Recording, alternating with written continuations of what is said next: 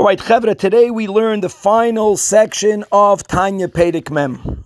The Alter Rebbe asks a gewaldige question. It's called in Yiddish a bombe question. How is it possible?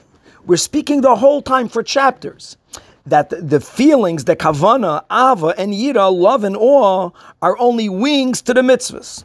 In other words, they're secondary to the mitzvahs. Truth be told, that if you want to go through what are the 613 mitzvahs, two of the 613 is the mitzvah to love God and the mitzvah to be in awe of God.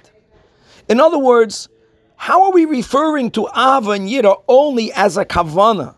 That's, that's a subsidiary, that's secondary, that's here like wings to the actual bird itself, to the mitzvah itself. They themselves are mitzvahs. That's a gavaldic question. So here the Alter Rebbe introduces the following. Truth be told, there are two levels of love, which also means there are two levels of awe.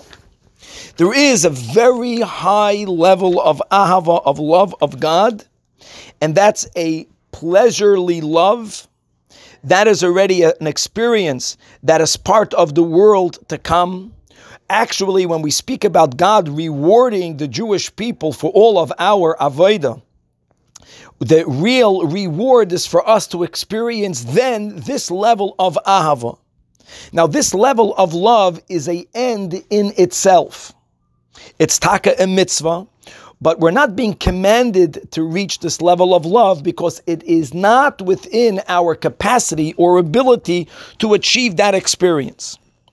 What mitzvah of loving God are we being commanded to experience?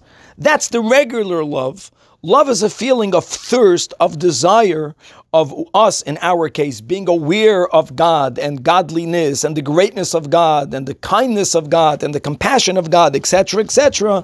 And all of that arouses within ourselves a tremendous desire to get closer.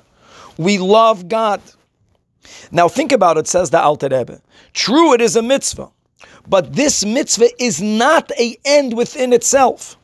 What good will it do for someone who feels a tremendous yearning, thirst, and desire to get close to God, and they just remain with that yearning? That yearning is very frustrating.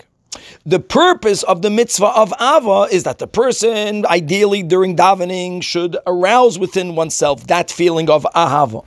And then the person will do something with that, that Ahava. I'm, I thirst for God. I'm yearning for God. Well, now let me go get closer to God. How do I realize? How do I express? How do I release that ahava through learning Torah and keeping mitzvahs?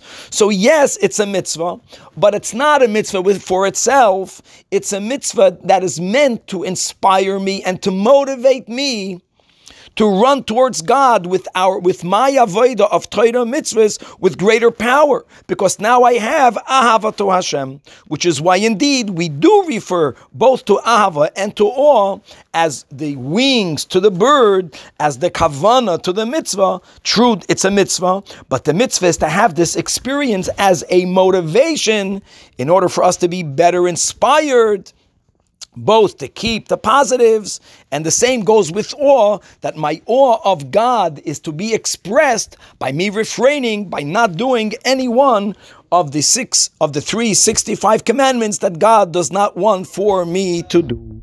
God willing, in the next segment, we'll start with Tanya Perek Mem Aleph.